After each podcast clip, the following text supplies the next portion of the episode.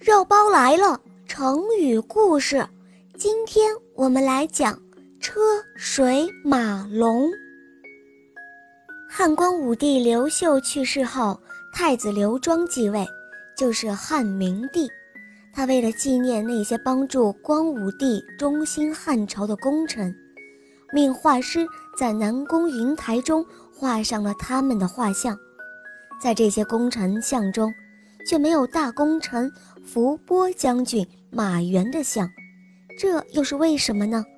原来，皇后马氏是马援的女儿，明帝为了避免亲宠外戚的嫌疑，故意不画的。马皇后牢记父亲的遭人嫉妒陷害、含冤而死的教训，处处虚心待人。马皇后那时没有亲生的儿子。明帝立贾氏的儿子为太子，委托马皇后来教养。马皇后把他当做了亲生的儿子一般，精心培养，母子十分亲热。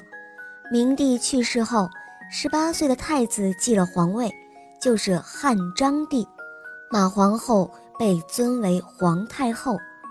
汉章帝根据一些大臣的建议，打算把马太后的兄弟封爵。马太后遵照光武帝生前的规定，后妃家族不得封侯的制度，坚决反对。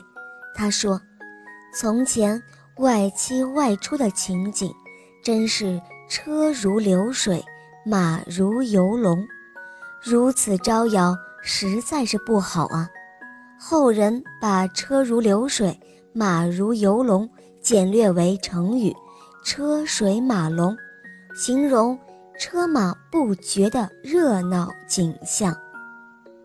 车水马龙是说车像流水，马像游龙，形容来往车马很多，连续不断的热闹景象。亲爱的小朋友们，今天的故事就讲到这儿了，更多精彩的故事。请关注我们的微信公众号，请搜索“肉包来了”，加入我们吧。